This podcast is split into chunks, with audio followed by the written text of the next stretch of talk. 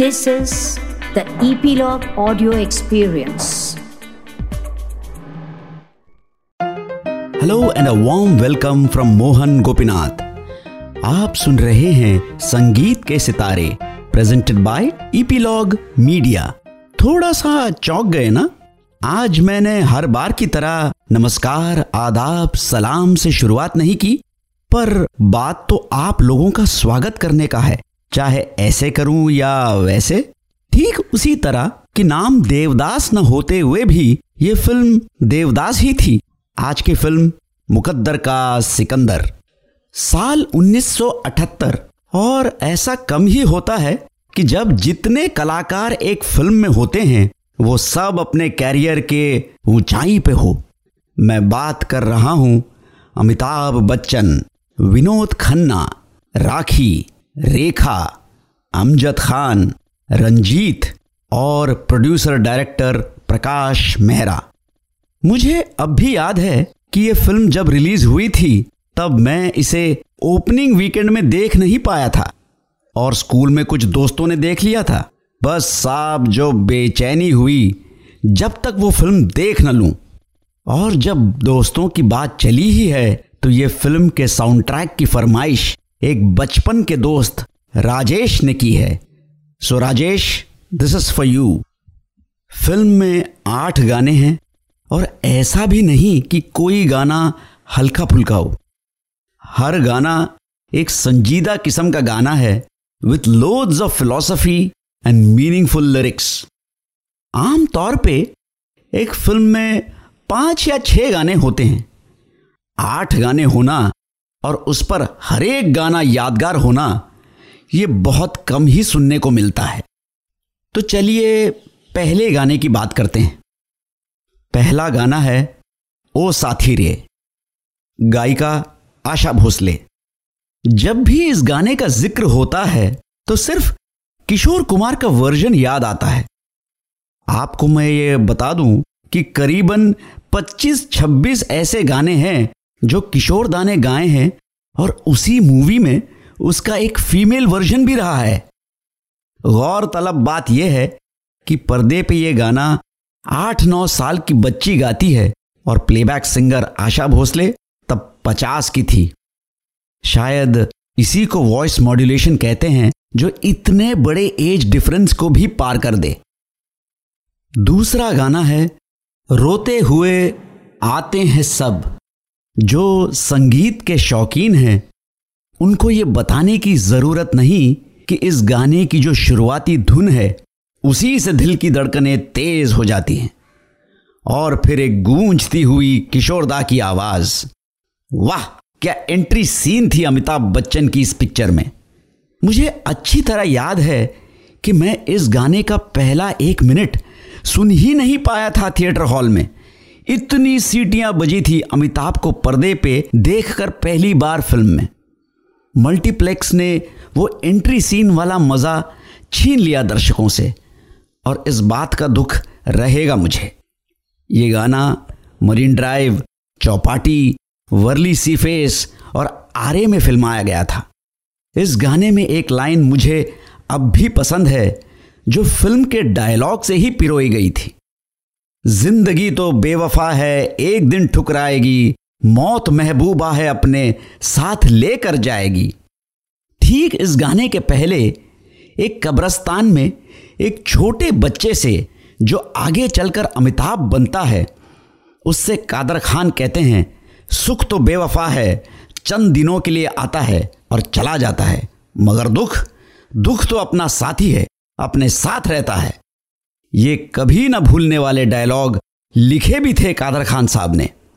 और गाने के दौरान अमिताभ मोटरसाइकिल पे से अपने दोनों हाथ उठाकर घुमाने लगते हैं खुशी के मारे. उन्होंने एक इंटरव्यू के दौरान कहा कि ये बहुत घातक भी हो सकता था, और खुशकिस्मती थी कि उनका एक्सीडेंट नहीं हुआ. अगले गाने की बात ही क्या करें. वो प्यार जो कभी हासिल न हो पाया, उसे अगर लफ्ज़ों में ढालना हो तो शायद यही गाना होगा. सलाम ए इश्क मेरी जान ज़रा कबूल कर लो, तुम हमसे प्यार करने की ज़रा सी भूल कर लो. ये जो गाना है इसे लिखा था प्रकाश मेहरा ने, जिनके बारे में ये कहा जाता था कि अपने फिल्म के गानों के मुखड़े वही लिखते थे। इससे ये पता चलता है एक बेहद गुणी और कामयाब डायरेक्टर होने के अलावा उन्हें शब्दों की भी काफ़ी समझ थी। फिल्म के बाकी सारे गाने लिखे अंजान ने, जो प्रकाश मेहरा के चहेते गीतकारों में से एक थे। ये गाना 6 मिनट का है और ड्यूएट होते हुए भी किशोर दा की आवाज़ हमें आधा गाना ख़त्म होने पर सुनाई देती है और फिर वो जो उड़ान भरती है तो फिर अलग ही माहौल बन जाता है। ये गाना शुरू होने से पहले सिकंदर का मन नहीं होता जोराबाई के कोठे पे जाने के लिए। उन्हें प्यारेलाल जी मनाते हैं। ये कैरेक्टर प्यारेलाल बड़ा फेमस हुआ था इस पिक्चर के बाद। दरअसल ये रोल असरानी करने वाले थे, पर वो किसी शूटिंग में अटक गए तो उनकी जगह प्रकाश मेहरा ने खुद अपने ही असिस्टेंट राम सेठी को चांस दिया, और क्या मास्टर स्ट्रोक रहा। 4था गाना है प्यार जिंदगी है। इसे गाया था महेंद्र कपूर, लता मंगेशकर और आशा भोसले ने। ये गाना भी काफ़ी अनोखा है। आपने ड्रीम सीक्वेंसेस देखे होंगे, ड्रीम सॉन्ग्स सुने होंगे, पर गाना ख़त्म होने के बाद एक ड्रीम सीक्वेंस शायद इसी पिक्चर में देखने को मिलेगा। 5वां गाना है दिल तो है दिल, दिल का एतबार क्या कीजिए। आज के दौर में जब हर गाने को तोड़ मरोड़ के इतने सारे एंगल से कवर करते हैं ताकि सुनने वालों को और देखने वालों को वो अपील कर जाए, ये गाना राखी ने बस एक ही जगह बैठकर पियानो पर गाया है। वो दिन कुछ और थे जब एक जिंदगी थोड़ी थमी सी थी, थोड़ा सुकून था अपनी बात कहने की। लता मंगेशकर कल्याणजी आनंदजी जोड़ी के गानों में ये ज़रूर टॉप 5 पे आएगा किसी के भी लिस्ट में। 6ठा गाना है ओ साथी रे तेरे बिना भी क्या जीना, गायक किशोर कुमार। इसकी शूटिंग भाईदास हॉल जो जुहू मुंबई में है वहाँ की गई थी। एक मज़ेदार किस्सा ये है कि इस गाने के पहले अमिताभ अपने और अपने सोच के बारे में एक लंबी स्पीच देते हैं, तकरीबन 5 मिनट की, जो मेरे ख्याल में एक ही शॉट में दिया गया होगा। यह डायलॉग 16 पेज के थे, जिसे देखकर अमिताभ जैसे महान कलाकार भी थोड़ा सा झिझके। कादर खान, जिन्होंने ये डायलॉग लिखे, उन्होंने खुद वो डायलॉग किस तरह बोला जाएगा अमिताभ को दर्शाया और रिहर्सल करवाया, तब जाकर आप एक एफर्टलेस परफॉर्मेंस देखते हैं। उस जमाने में मशहूर था कि जो भी अमिताभ बच्चन की फिल्म के डायलॉग्स कादर खान लिखते थे, वो अपने अंदाज में उसे एक कैसेट में रिकॉर्ड करके बच्चन साहब के घर भेजा करते थे, और बस एक अच्छे शागिर्द की तरह बच्चन साहब ने उसे ऐसा फॉलो किया कि वो लाइनें यादगार बन गई। 7वां गाना रोते हुए आते हैं सब, इस गाने के अंतरे से शुरू होती है। गाने के बोल हैं जिंदगी तो बेवफा है एक दिन ठुकराएगी। इसे गाया था मोहम्मद रफ़ी ने। रफ़ी साहब का ये सुझाव था कि चूंकि रोते हुए आते हैं सब किशोरदा ने गाया था, तो ये गाना भी उन्हीं से गवा लीजिए। पर जैसा कहते हैं म्यूज़िक के मामले में कैप्टन, या फिर कहूँ captains of the ship, music directors ही होते हैं। कल्याण जी आनंद जी ने उन्हें समझाया कि जो दर्द, तड़प, जो एक किसी भाई जैसे दोस्त को खोने की जो फीलिंग है, वो सिर्फ आप ही से आ सकती है। तब जाकर रफ़ी साहब ने यह गाना गाया। ये एक और मिसाल है रफ़ी साहब और किशोर दा के एक दूसरे के प्रति सम्मान का। राइवल्स थे प्लेबैक सिंगिंग के क्षेत्र में, पर एक दूसरे के हुनर का आदर उसके भी ऊपर रखते थे। 8वां गाना वफा जो न की, जहां रेखा का इंट्रोडक्टरी सॉन्ग सलामे इश्क लता जी ने गाया था, इस गाने को गाया हेम लता ने, जिन्होंने 1970 के दशक में कई गाने गाए, खासकर राजश्री प्रोडक्शंस की। एक मुश्किल सा बचपन गुजारने के बाद भी हार न मानते हुए लता जैसी चट्टान से इस फिल्म इंडस्ट्री में कैसे हेमलता प्लेबैक सिंगर बनी, ये कहानी बहुत दिलचस्प है, लेकिन वो कहानी किसी और एपिसोड में।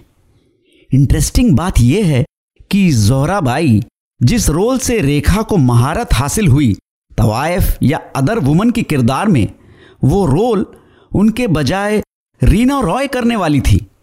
हुआ ये कि रेखा विदेश में थी और शूटिंग के डेट्स निकले जा रहे थे, तो रीना रॉय जो खुद भी बहुत पॉपुलर थी उन दिनों को, उनको अप्रोच किया गया। ये खबर मिलते ही फौरन रेखा ने विदेश से प्लेन की टिकट कटवाई और अगले ही दिन शूटिंग शुरू कर दी और दिया वो परफॉर्मेंस जो सदाबहार है। जहां इतनी सारी अच्छी बातें सुनाई पड़ी, वहीं हमने पर्दे पर अमिताभ और विनोद खन्ना को आखिरी बार साथ देखा। ऐसा भी सुनने में आया कि विनोद खन्ना अपने फाइनल रोल से खुश नहीं थे और फिर एक साल बाद वो अमेरिका भी चले गए। तो वो जोड़ी जिसके दीवाने दोनों तरफ थे, वो फिर कभी साथ नहीं जुड़ी। जहां मैंने इस एपिसोड की शुरुआत अपने बचपन से की, वहीं मैं ये बता दूं कि मैंने और मेरे बेस्ट फ्रेंड ने एक फाइटिंग गेम का नाम रखा था अमिताभ बच्चन विनोद खन्ना। कुछ चीज़ें बचपन की अब भी दिल में हैं। इस एपिसोड में बस इतना ही।